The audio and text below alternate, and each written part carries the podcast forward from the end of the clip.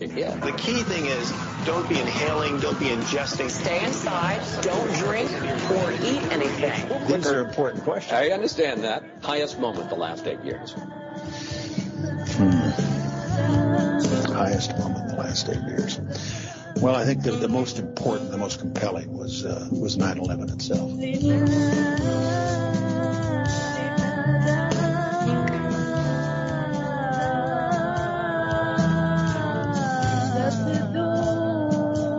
Welcome to the special live weekend edition of Truth Jihad Radio. I'm Kevin Barrett at truthjihad.com as well as kevinbarrett.substack.com. I've been doing this show since 2006, bringing on the most interesting folks I can find to have unusual conversations. I am particularly interested in people who see things a little differently from the way the establishment keeps telling us we're supposed to see them you can't accuse me of staying in my bubble.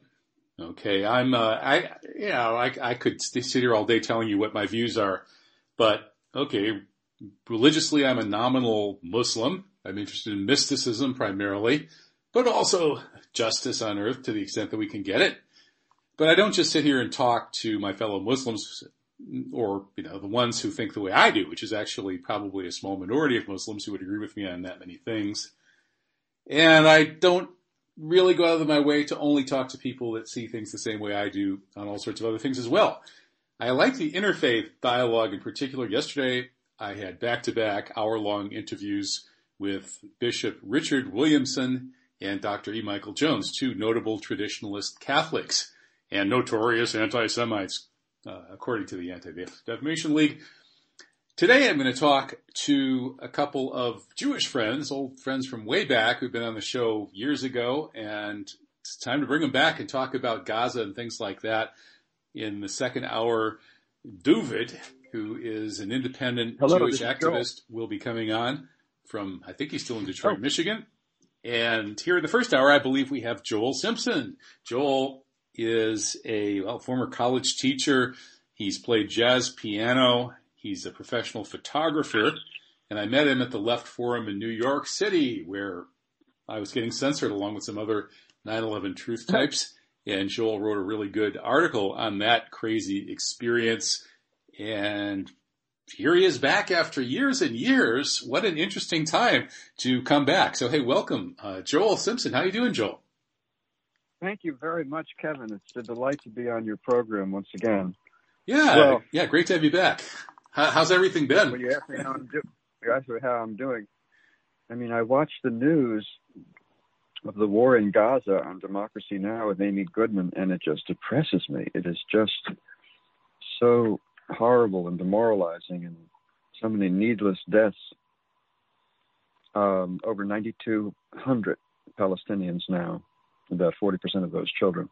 In any case, and of course, the um, the Hamas raid on October 7th was also uh, outrageous and obscene, horrible. But we can also step back and look at it, and that's what we're going to talk about. That's what I'm going to talk about today. Okay, and you see, I, I wouldn't characterize the Hamas raid as obscene and horrible, although there might have been some war crimes committed or some atrocities committed. In fact, I'm pretty sure there were uh, that would be obscene and horrible. But as an operation, I don't think it was. It was primarily targeting the Israeli military. It succeeded beyond all expectations. They captured several high-ranking officers. The purpose of the raid was to put an end to the desecrations of the Al-Aqsa Mosque and to get some prisoners to uh, swap for Palestinian prisoners. And all of that, I, well, I, I, I mean, in the larger context, I see the war for the liberation of Palestine as the most obvious just war that's ever been fought in all of human history. And so while there may have been some atrocities uh, on the 7th of October, I don't think that the operation itself was an atrocity at all. Quite the opposite. And indeed, uh, it seems that the vast majority of uh, Jewish civilians uh, who were killed were killed by the IDF, which came in with its Hannibal doctrine of killing using overwhelming firepower to take out both hostages, prospective hostages, and hostage takers. And so if you look at the scenes of this horrific carnage from the 7th, obviously all of that was done by the heavy artillery and tank shells and rocket bombs and helicopter gunships and so on of the IDF. Uh, Hamas did not have the armaments to do that kind of damage. And we have all kinds of witness testimonies now of people who were there in the kibbutzes that were hit with tank shells and everybody was just killed. Um, so yeah, it was an atrocity, but 90, percent plus of the atrocities, maybe 99% were committed by the Israeli side and the operation itself was utterly defensible and part of the most just war that's ever been fought in human history. Well, I can't disagree with you about the justice of the war. Um, I don't, I'm not privy to the information that you seem to have about uh, Israeli fire because, you know, what we heard was that the Israeli army was very slow to react, and it was up on the West Bank and didn't come in for 10, 10 hours. That's true. But when they um, got there, boom, they just any, unleashed. yeah. But anyway, and all those people at the at the rave who were killed, over 200, with the the um, Hamas fighters coming in by air. Um, there were a lot of civilians killed by Hamas, a lot. But in any case, um, I don't want to get into evaluating the justice of this uh, of this attack, but its historical effect, because um, I think we have to use dialectics here, where the same event can have two different meanings, two contradictory meanings from different perspectives. Um, and for that, I wanted to bring in the comparison not with 9 11, but with the Easter uprising in Dublin of 1916. And you're familiar with that, I'm sure. Uh, yeah, I haven't studied it closely, but I, I know kind well, of. Well, you know, you can look it up on on on, Wiki, on Wikipedia and get some immediate information. It took place on Easter Easter Monday, Easter Monday morning, and lasted for seven days until Saturday when it was finally put down by the British forces.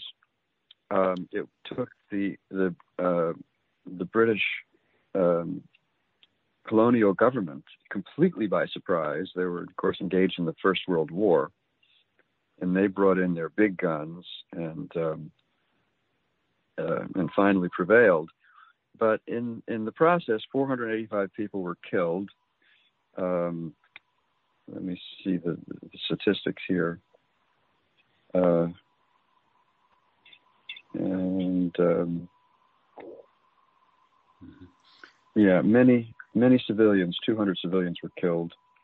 Um, 66 of the insurrectionists were killed, and then 15 were later executed in May. The British lost 143. In any case, it was it was for those times it was a bloodbath, nothing compared to what we've seen in Israel and uh, Gaza. But in any case, um, at first it was very unpopular. Uh, people were shocked.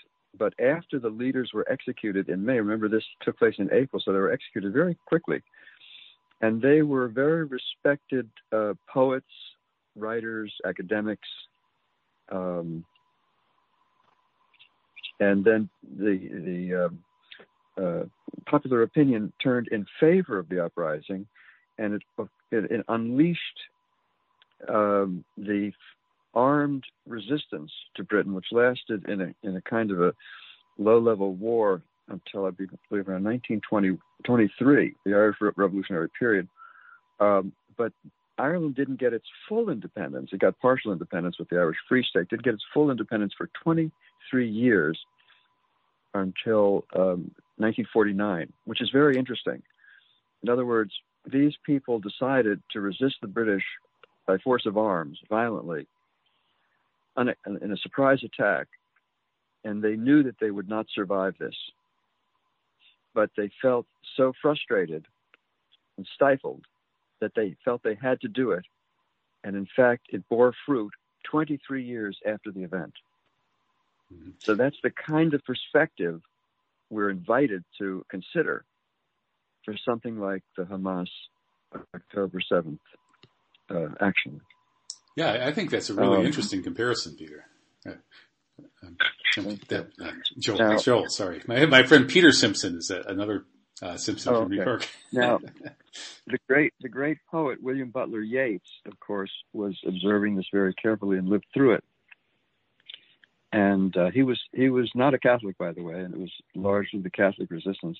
But he still, of course, empathized with with the oppression of the Irish. And he wrote a poem that's that very year called Easter 1916. I'm not going to read the whole thing, but um, the refrain at the end of several of the stanzas is called is a terrible beauty is born. A terrible beauty is already uh, an oxymoron, a terrible beauty, but it indicates his dialectical thinking. In other words, it was horrible. It killed 485 people.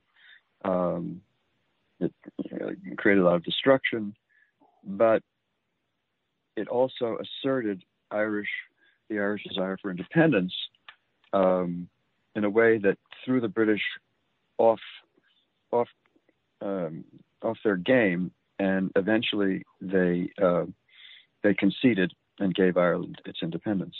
Of course, with holding on to uh, Northern Ireland, but that's another issue. Um, so here we are, and to my great surprise, in yesterday's Times, I mentioned this to you earlier, there was an article about the uh, two-state solution being considered even in Israeli circles.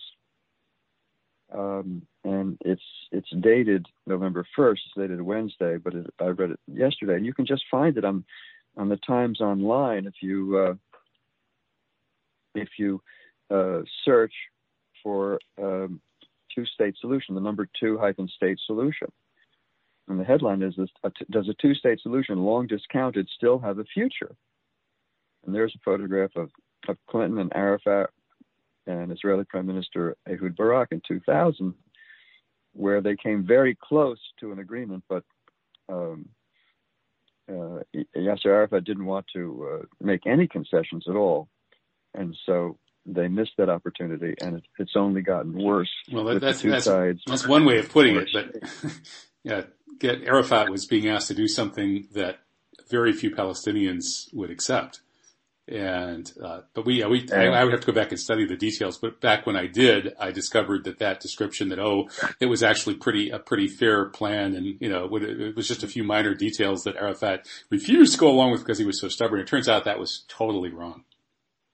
Well, I remember at the time I sided with Arafat. I, I felt that, that, that Palestinians didn't get enough. That's what I felt at the time. But in retrospect, of course, you know, the wisdom of hindsight, um, it, a lot of bloodshed would have been avoided.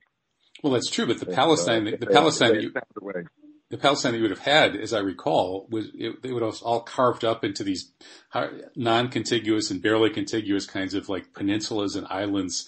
Uh, The best Bantustan. yeah. Yeah. just Bantustans. So no, I mean, see, the thing is, I, Joel, that I think what a lot of people in the West don't understand is that the Palestinians and the you know billions of us who support them realize that you know the long-term prognosis is that the Palestinians are going to get their country back.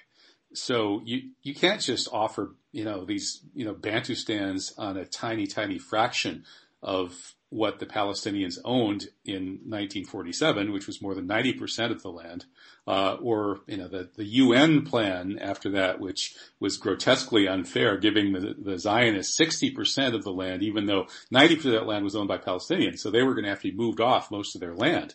And then in 1967, this war of aggression that the Zionists connived at with Johnson uh, to steal even more land uh, made the situation even more ridiculous.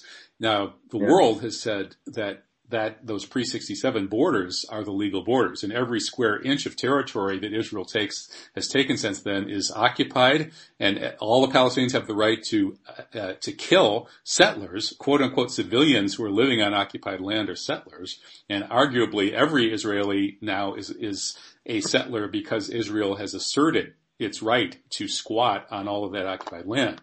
So given all of that, and given the fact that with billions of people on the side of the Palestinians and the balance of power shifting away from the U.S., which is owned by Zionists, uh, but the rest of the world isn't so much, that Palestine is likely to com- take get the whole the whole thing simply by continuing to fight.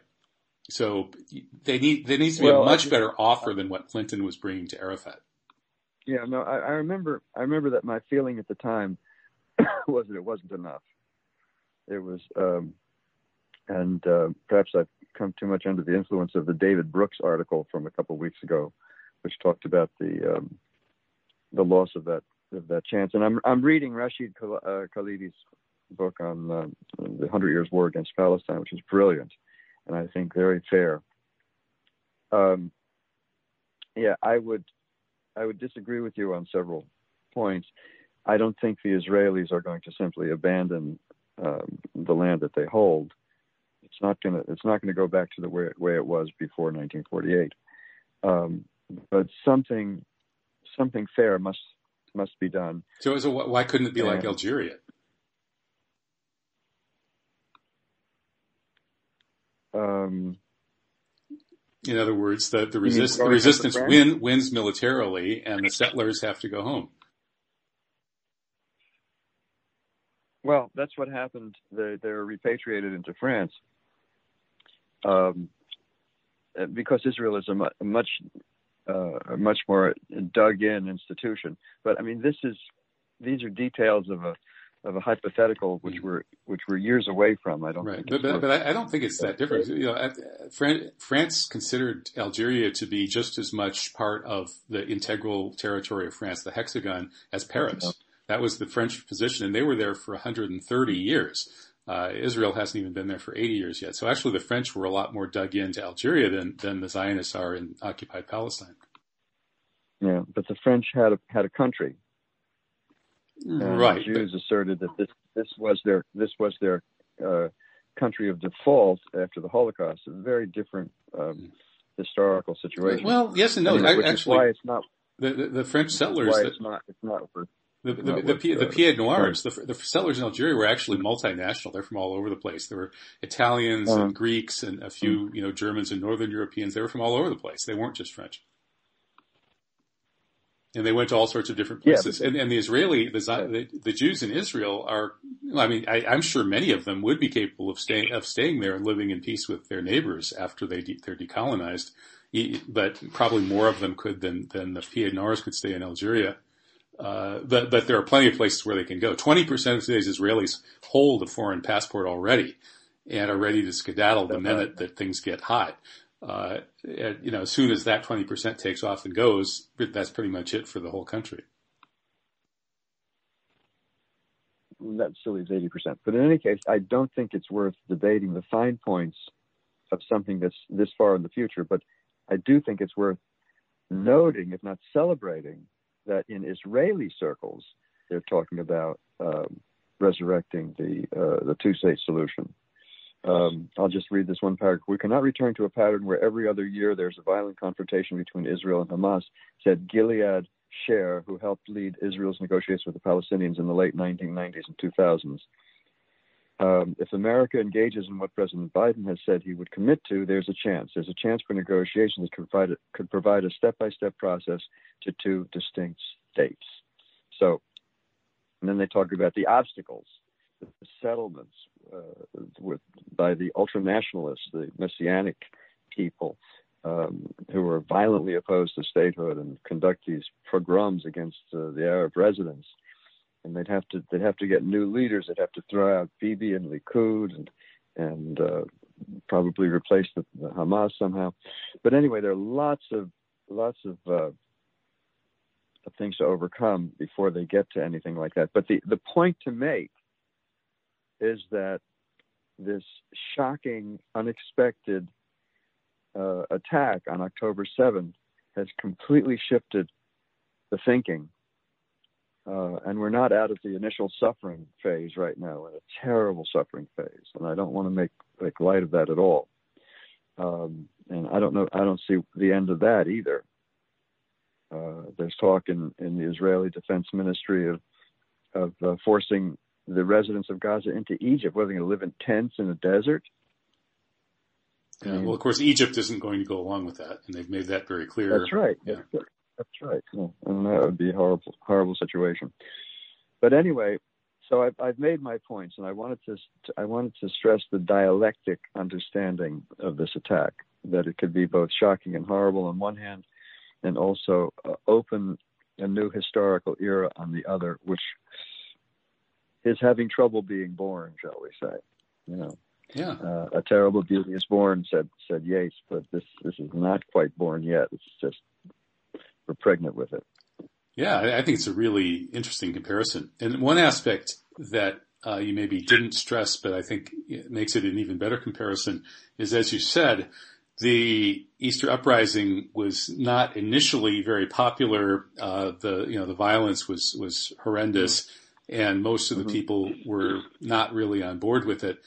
Uh, but it then, in retrospect, it became seen as uh, something much better, and the An the same thing could happen here. See that the initial reports were so dominated by Israeli propaganda in the West. Here, here in Morocco, I sat and watched all of this footage, and I didn't see any apparent civilian kid- killings whatsoever. I, wa- I watched all kinds of footage taken from the gliders swooping down, uh, ho- you know, the cap- capturing some hostages, and lots of attacks uh, on and then successful takeovers of Israeli command posts. That's what I was watching on the Arab media, and I understand that a bunch. There are lots of totally false reports of beheaded babies and things like that. Just ridiculous propaganda, uh, along with some cherry-picked uh, cases of uh, Hamas uh, gunmen, or in some cases, I think non-Hamas people who just streamed out uh, behind them. Because this was a joint operation of all of the resistance groups, and then some of those people may not be very well organized. So I understand there were some just kind of random killings too. And uh, in any case, the initial understanding of this in the West, uh, not here in the rest of the world, but over where you live in the occupied West, uh, was that this was a horrible, bloody terrorist thing. Uh, and I think the facts may leak out. I'll send you some of the investigators. A really good piece by Max Blumenthal. Uh, about these Really? multiple testimonies of the survivors uh, who said it was the Israeli military that killed everybody, not Hamas. Hama- And these, these people were captured by Hamas gunmen, very well treated, treated with extreme kindness, you know, offered tea, given, you know, go, go, go outside if you're too hot in here, we'll stay in here, this kind of stuff. Uh, as, and, and then, you know, so, so that kind of testimony, I think, which we all know in this part of the world, but as it slowly filters into the West, you might mm-hmm. get a reframing of the initial understanding of this as a horrible terrorist atrocity, and that actually could shift things in a way that would actually make some of these changes you're talking about possible. Wow. All right. Well, please send it. I'd be interested in seeing it. Yeah, I've been putting out an awful lot of material about it over the past three weeks, and it's really frustrating to me to see how you know, they, like it, you know, a woman gives the interview on Israeli radio and talks about how you know everybody around her, the hostage takers as well as the hostages were very well treated, they were everybody else was killed by the Israeli tanks that came in and just blew away building after building full of people on this kibbutz. you know, and she, this is, you know, she interviewed on Israeli radio, and they tried to scrub it, but I think it was Electronic Intifada got that, and now Max Blumenthal has come up with many, many more corroborating testimonies. So it, it does look like a combination of Crossfire, which was mostly Israeli fire because they had the heavy firepower. So like at the music festival, most of the people were killed by Crossfire, which is mostly Israeli fire. And so a lot of this was unintentional, of course. Now these helicopter gunships would go out and loaded, completely loaded with ammo. They don't want to come back with their mm-hmm. ammo, but they can't really tell who's who on the ground. And Hamas and the other resistance groups deliberately, uh, set, you know, made themselves difficult to distinguish from Israelis. And so they just would just mow people down, uh, and it turned out they were Israelis. So anyway, that, that information, I think, as it comes out, and, and Said Hassan Nasrallah just really highlighted that in the speech that he just made, uh, like an hour ago. And the Times of Israel headline was that, you know, Nasrallah accuses IDF of killing Israeli civilians on October 7th. Uh, so And I- where was that headline? uh, in the Times of Israel. It's published just an hour Wow. ago. Yeah. Yeah. Wow. Yeah. Okay. So, so this, Thank this you is, very much. Yeah, yeah, this is the kind of thing that really, I, see, I think as long as the West has this idea that the people who are mainly targeting the military, which is, you know, Hamas in this case, was, this hmm. operation was primarily targeting Israeli military, but it was misperceived and miscast in the Western media as some kind of terrorist attack on civilians. These people are brutal and non-human and all this sort of thing. And when that, if that perception can be reversed, you know, then we might actually get somewhere here. Because I really think, Joel, that's that's been the problem in over the years. Is there's been a, a uh, the, the, the way the story has been told in the Western media has been so excruciatingly one-sided that it's really poisoned the possibility of coming to any kind of reasonable compromise. It's like when, you know, the people who study psychopaths say like Robert Hare in Snakes in Suits and so on and, and Martha Stout, they say that you know, the psychopath lies so outrageously that you, you go to court against a psychopath and the psychopath just makes up these extreme outrageous lies and then, you know, you tell some, your, your story might be, you might spin a little bit, but you're still within hailing distance of the truth. And what mm. happens too often is the judge splits the difference. And that means that the psychopath walks off with a lot more than they should. And in this case, the Palestinians who know, as do the billions of other people here on the planet, uh, what the reality is, and they see, mm. they're not going to split the difference between the psychopathic lie that the Zionists have pushed the West to accept by way of their control of the media, and, and and the truth that the Palestinians are telling. No, we have to we have to have both sides start recognizing, you know, get getting closer to the truth, and then we can come up with a reasonable compromise. Well, that's very interesting, and I really appreciate uh, that perspective. Yeah, well, I, I appreciate yours too. Now, now for, for the two-state solution, though, how are we going to do that when mm-hmm. there, you know, half a you know, five hundred thousand plus? I don't know, maybe it's up to close to six or seven hundred thousand settlers re- really dug in who would have to leave. I mean, how, how do you what do you do about that? Exactly. Yeah, uh, they tried that a few years ago, and uh, met with a lot of resistance but um, another government would have to come in, one who's not dependent on the settlers' political support, um, as Likud is. I don't know. I don't know. But uh, I think the point has been made that we can't go on the way we're going, and the settlers are a main obstacle. Right. Interesting. Well, and another so yeah. that remains to be solved. Yeah. Go ahead. Uh, well, you know, another problem in terms of the long term shifting towards you know what you'd like to see, and I would too, actually, frankly. Uh, but uh, how we how do we get there with the you know the demographics in Israel are such that the sort of the descendants of the Ashkenazim who founded Israel, and you know, ironically, mm-hmm. of course, Israel was founded by atheists, uh, yet on a sort of a biblical mandate, which I never quite figured out how that worked. But but those people are, are yeah, they're, they're, yeah they're having fewer children. You know, very few children compared to the kind of more oh right yeah the the more religious element and the mm-hmm. more Sephardic element which supports Likud. And so you've had this demographic shift towards the people who vote for Likud, and it gets worse all the time uh, as the you know the people who have the big families, the children of big families are more likely to have big families themselves.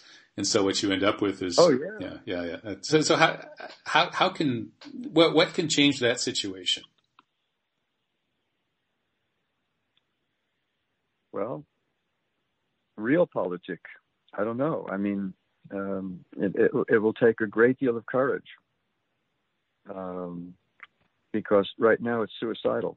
Israel is a, Israel is a cursed country with this population that's so reactionary, so racist, so Trump supporting. Uh, do you know the book uh, "The State of Israel versus the Jews" by Sylvain Cypel? No, I don't. By PEL. Very, very interesting. It talks about how the um, Israeli soldiers are indoctrinated into um, having no uh, humanitarian feeling for Palestinians by being encouraged to go into Palestinian homes in Israel and mess up everything and then walk right out without making any kind of accusation. Um, you know, their their their uh, their, hum- their fellow feeling is dulled towards Palestinians as human beings. So, with those kinds of attitudes, um, actively promulgated. And by the way, he also mentions that 77% of the Israeli population supported Trump. So th- this this is these are the fruits of a right wing population. They're going blind into into nowhere. There's no future in this. It's all short term advantage and and and and crushing human beings. You can't do that forever. Right, especially So, when, know, when they're in a region full of people who Mhm. support the Palestinians. Yeah, and and the region is larger than that. I mean, it's the whole the whole global south. yeah, where where um, the U.S. is, is continues to lose lose stature. No, it's a very a very uh, depressing situation, Yeah. and of course, our media our media are not uh, um, are not that open to uh, to other points of view. I mean, I watch Amy Goodman and I think, oh my God, uh, look what's happening. But who else is seeing? Who, who else is watching Democracy Now? I mean, even even um, MSNBC is losing viewership. They lost something like twenty percent of their viewership because they they tried to be fair. Well, wait a second. They, they- they, fired every single one of their uh, Muslim and Arab uh, anchors and and Who did? personalities. Who did? Uh, MSNBC. You didn't see that article? Really? Well, yeah, yeah, Nathan Hassan was on. I saw Nathan Hassan last week. Really? Okay. Well, maybe, maybe they rehired him. I I don't watch MSNBC, but I saw an article about how they had uh, Hmm. fired. Um, let me see. Uh. see if I see that pop up. Uh, yeah, MSNBC suspends three Muslim anchors uh, amid the Israeli war in Gaza. Um, so yeah, they fi- they suspended three apparently. So maybe they still have one or two. Yeah. Removes te- removes three top Muslims from anchoring duties is the uh, headline. It was Ayman Mohyeldin, Ali Velshi, and Mehdi Hasan uh, were taken out of the Well, I saw. Mehdi Hasan. I, they weren't. Yeah, he wasn't in an anchor position, but he was in a report in a reporting situation, Uh. and he gave a very, uh, uh, a very clear-eyed um, uh report of what was going on in, in Gaza. Uh, tragic Hmm. report. I see. Okay, yeah. So this this news story says these three uh, Muslim anchors were taken out of the anchor's chair, uh, Mhm. but it, it says then you know, they re- reversed the plan for Mohyeldin to fill in for another host on Thursday and Friday, and uh, and so on and so forth. So yeah, they're uh, yeah. I think the the, the American uh, media is definitely a problem uh, in, in so many ways, and you know, you, and this leads to the question of, you know, you, I guess you were uh, a Zionist in your youth uh, before you Of course. studied the issue. So how, you know, Of course. yeah, how, and it seems that most uh, American Jews, uh, especially the sort of more cognitive elite ones who end up in important positions in the media, tend to be liberal and for the most part, relatively open-minded, thoughtful people who actually tend to side with underdogs as their overall orientation. But then when you get some kind of shocking threat to Israel, like this October 7th story, it seems that a fair number of those people maybe uh, are suddenly not quite so open-minded. Uh, what? Now, how do we address that problem? The problem that Philip Weiss wrote about in, in his article, you know, do Jews dominate American media, and so what if we do? His answer to "so what if we do" was that obviously the American media is grotesquely, you know, pro-Israel biased, and you know sees itself as the last sort of line of defense of of the Jewish state. Well, first of all, there are a lot of factors here. One of them is the is the profitability of this war. In fact, um, the the head of Raytheon was quoted on Democracy Now this morning as saying, "Oh yeah, our stock has gone up, and there are a lot more orders, and it's a, this war is, is good for our bottom line." Um, you know the the uh, what is it, three point eight billion dollars that the U.S. gives to Israel every year for uh, mostly for military uh, military expenditures is basically paid to American arms manufacturers. So there's a there's an economic interest in supporting Israel, and I, I see that behind all of Biden's uh, proclamations. Well, you know, we could make twice as much money by giving that much to Palestine too, right? Right. So maybe I'll, Um, I'll run for office, uh, trying to. I'll take money from military contractors and I'll pledge to send billions of dollars every year for heavy weapons for Hamas. Very funny. Well, why Um, would that? Why is that funny? I mean, why why, sh- why shouldn't I? Why should the Well, United, why should the the United States be, send, be sending billions to Hamas and doing everything you know exactly the reverse of what it's doing? I mean, why not? The, the arms manufacturers will make just as much well, money. because of the because of the voting blocks. Um, But is, is, doesn't that come down to media brainwashing, Joel? Well, sure. I mean, it's a it's a. So, it's so we're back to the system. Jewish media. So let's get, get back to that. Well, that was that was no, my no, question. I don't. I don't. Yeah, no, no, no. I don't go along with the Jewish media business. Um, the, the Republicans are are uh, yeah, um, uh, unwavering supporters of Israel. Okay, fine. The Democrats, it turns out, 50% of Democrats no longer support Israel. This is a major statistic. Only something in the 30s, 34, 30, 30 35% support Israel in the way that Biden supports Israel. Biden is taking, you know, the traditional old aged aged person's uh, support of Israel as the as the as the beacon of, of freedom and, and democracy in the Middle East, which of course it is not. Neither one.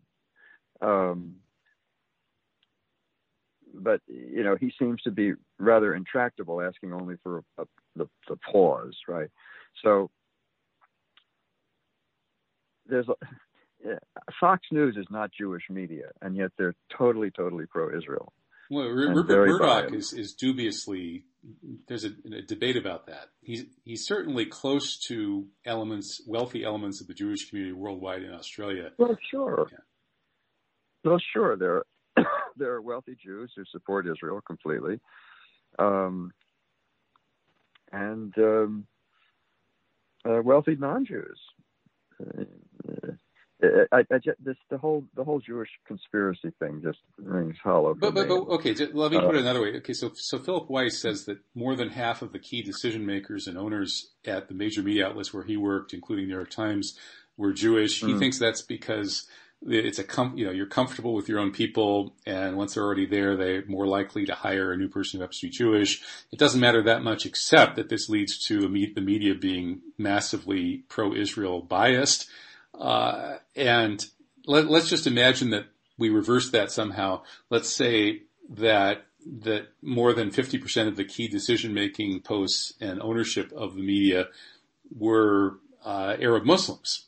And don't you think that we would see a very different media picture? And wouldn't suddenly I would ha- I would be able to be running for office, making billions of dollars profits for arms manufacturers by arming Hamas?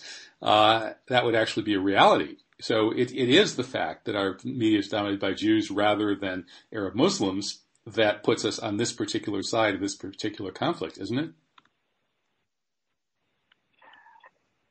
Well, as I said, there are many factors, in, including the um, the voters, including the arms manufacturers, and also you can't anymore identify uh, uh, Ju- a Jewish population with supporters of Israel, since we have Jewish Voice for Peace and we have Tikkun. These are very, very critical uh, elements, um, and in fact, uh, Jews are, are are are among the leaders uh, uh, screaming about this this terrible war and in opposition to Netanyahu and his and his terrible oppression. So And that, that's a good point. the, That's I mean the Jewish that. control Yeah. old trope. It's an old anti-Semitic trope, which I, I really don't go along with. I mean, you, you cited Max Blumen, Max Blumenthal. Um, I think the Times has been pretty fair. Um, even, But, but you don't even know. You don't even. You never even heard that the IDF killed the vast majority of Israeli civilians. You never heard any of these reports. Why is that? Because isn't that because of the gatekeepers in the American media, like Philip Weiss says, being Jewish and wanting to make sure that Americans support Israel? Well, as I said, the American support of Israel is not simply attributable to Jewish control of the media. There are many other factors. Now, I, I'd still like to see see the evidence and judge for myself because this is new information for me. Um, But it shouldn't be. and I'm not. Well, maybe not. Yeah, but Uh, you, see, you're, but, you're, um, you're reading main, the mainstream media, which is not reporting this stuff, which, it- you know, Well, I read other things too. I, I read Truthout and I read um, Daily Kos. Um, but send it, send it on. It would be very, very interesting to notice to know this if it's true. And of course, the, the media in Algeria or in Morocco may be biased too. well, of course. Um, but anyway, I don't want to. I don't want to discount it. Let me see it. All right. It's it's it's amazing information if it's if it's true. But I refuse to go along with the Jewish control of the media trope, this old anti-Semitic trope. Um, But, but it's There's so true. it's it's not it's it's it's a true trope. Fa- the facts so are, many- are that Jews many are reasons. wildly overrepresented. More than fifty percent of the key decision-making positions, according to Philip Weiss, who should know. Well, but I don't believe that just because you're Jewish, you're going to support Israel, and that's been proven over and over again.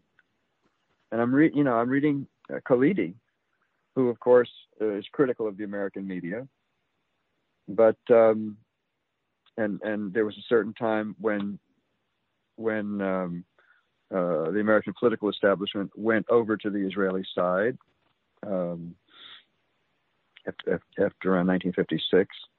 Um, at first, uh, they were not particularly supportive of Israel, but um, uh, they may have leaned toward Israel. Anyway, it, I, I don't want to get into this debate.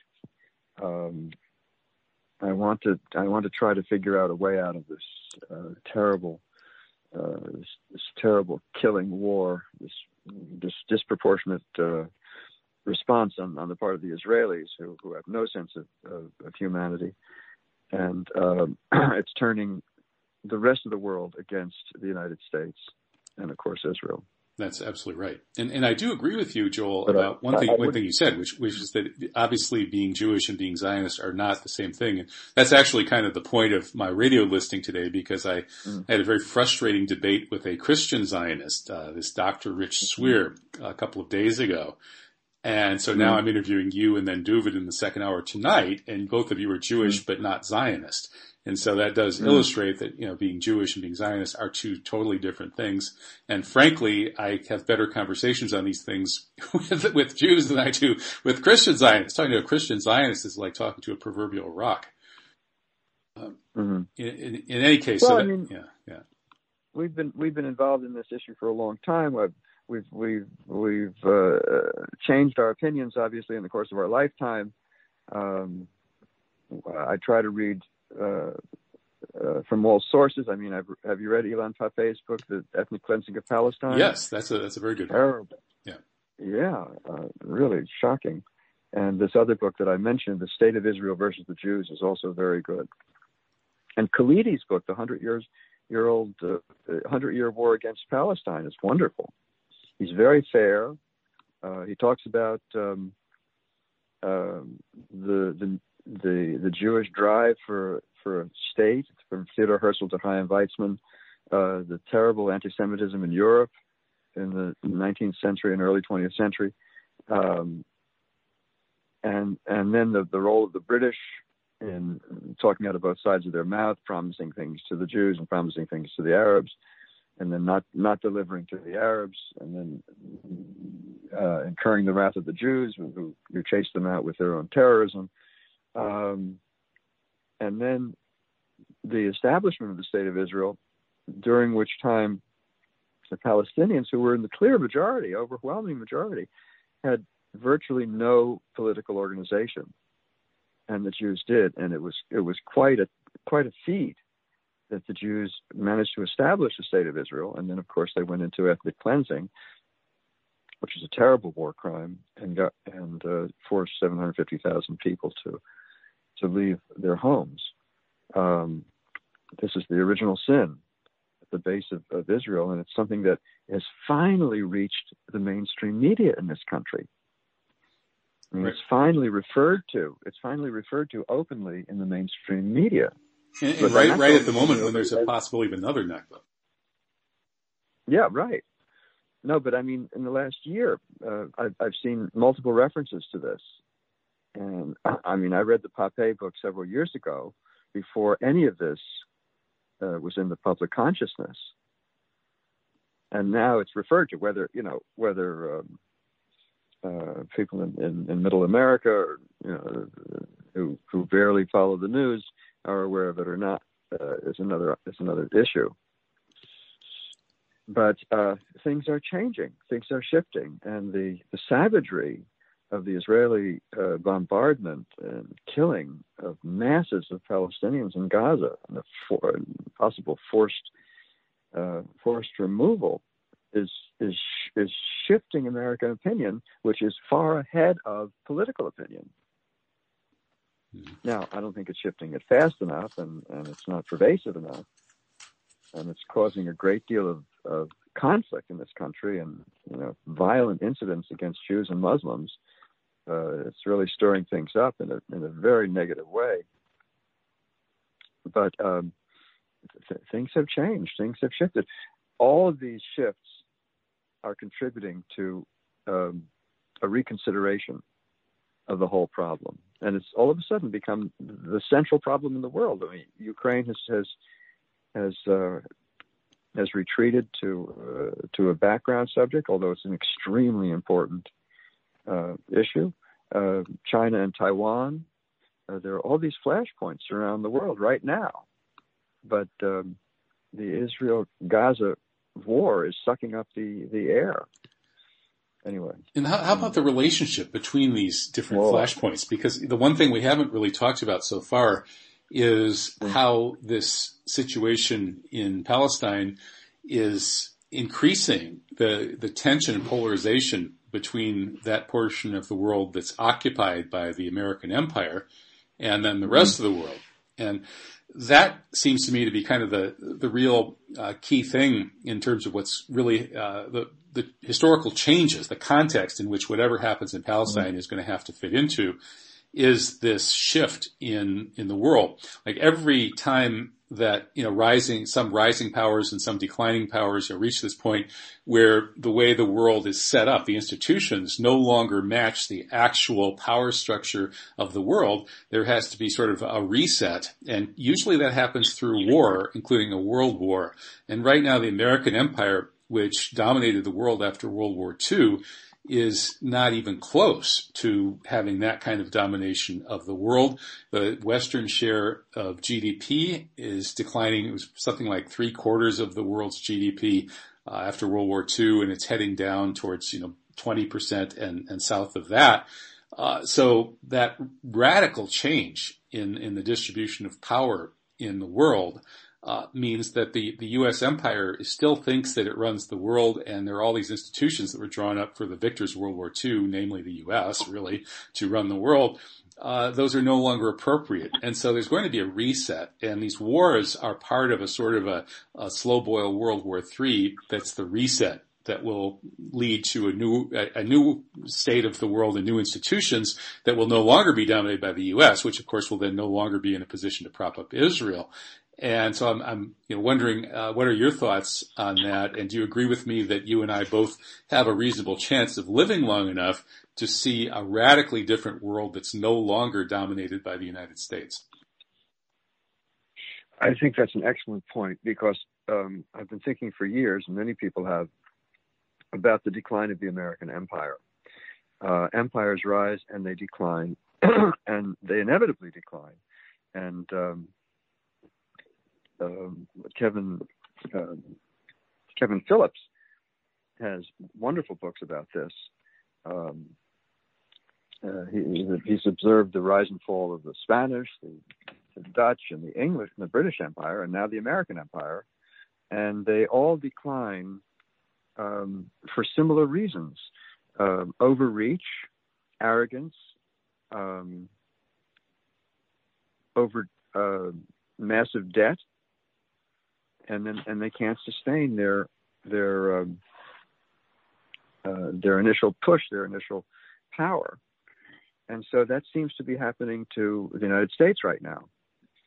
Uh, I think this this war is uh, um, encapsulates American decline, and in fact, it, it, throws a spotlight on it. In, uh, because when you look at America in contrast to the global South and and uh, what used to be called the third world, you see that we we've lost enormous amounts of ground, despite our 800 and some bases around the world. I mean, we're way overextended. So, but I don't know what a what a um, a post-American domin- dominance world would look like, and I certainly hope there is no world war, unless uh, it's going to be a cyber war and taking place on computers without people dying.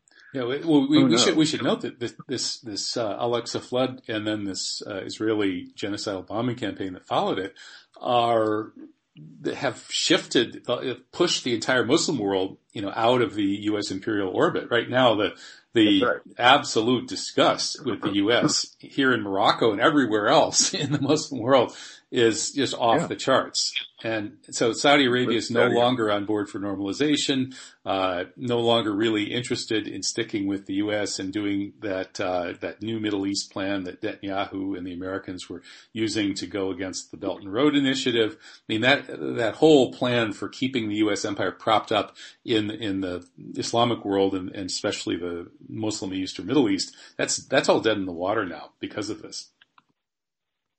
Absolutely, and again, it, it was it was Hamas's. My, my friends are going to hate this. Hamas's courage to do this, to do this uh, uh, attack, that, that, threw everything off balance and exposed the um, uh, uh the futility and the um, uh, the, the fraudulence, uh, the corruption on which American power uh, rests, which has been the case since the Second World War, since the end of the Second World War, as we overthrew democratic uh, governments in Iran and Guatemala, uh, later in Honduras, more recently. Um, creating all kinds of, of, upheavals, and of course the the um, uh, the immigration crisis in this country is really created by us. Um, uh, anyway, so these these are all these have been signs of weakness, signs of uh, so deep corruption that have been been uh, been cascading, and you know, starting right in 1953. Um, and we've this this uh, this episode is another another confirmation of that. I'm afraid. Okay, well, I, I have no idea where it's all going to go, but I, I notice that the world is still here, even though uh, Hassan Nasrallah finished his speech. A lot of people were concerned that we'd see a big uh, escalation on the Israel and Lebanon border today. And I haven't been following closely enough to know whether anything like that's going on, but I don't see any mushroom clouds out my window, so I guess it's a good day. Uh, so, uh, so Joel, we right. have just a couple of minutes left here. Do you think that some kind of truth mm-hmm. and reconciliation process might work for Israel Palestine where you could get like, take some of these Palestinians who did just kind of, you know, killed unarmed people on October 7th and then take some of these mm-hmm. Israeli mm-hmm. people who were brainwashed in the IDF and ended up doing terrible things to Palestinians and some of these sh- mm-hmm. guys who shoot Palestinian children for sport, for example, yeah. snipers, uh, and, you know, wear, wear the one shot, two kills t-shirts and things like that. And, you know, take these people who've you know had lost their compassion for people on the other side and somehow put them together as some kind of truth and re- reconciliation version of a criminal trial. And the purpose not being to punish them but to rehumanize them. I mean is there, is there any way that something like that could happen on the kind of scale that would be necessary for this? I don't know what what authority would do it. I mean um, the us and israel don't um, don't belong to the uh, to the International Court of Justice. Um, we refuse to be judged by anybody else, even though we commit war crimes right and left. We're, we're trying to put Julian Assange in jail for 175 years for exposing the crimes of our of our um, war in Iraq. Uh, the, the whole idea of not taking responsibility for for crimes and even for mistakes and trying to prosecute the messengers it's, deep, deep corruption. And where are we going to get? Where are we going to get a, a, a just, forthright authority to to hold some kind of court and determine guilt or innocence uh, uh, uh, in the issues of these uh, uh, extrajudicial killings that are going on so frequently on the West Bank. Well, how, how, and, and, of course the bombs. But how, how about China? Right? In, in other words, oh. China, China, has a history of doing re-education. so maybe China, rather than the U.S., should be the broker here, and maybe the Chinese should be the ones rounding up the people who've uh, committed atrocities. And frankly, I, I, would say that'd be more Israelis than Palestinians, but some of each. yeah, but Kevin, China has a history of total self-interest. They only do what what profits them. Compared to who? Wherever they are. If, if that China has a history of self-interest, what does the U.S. have?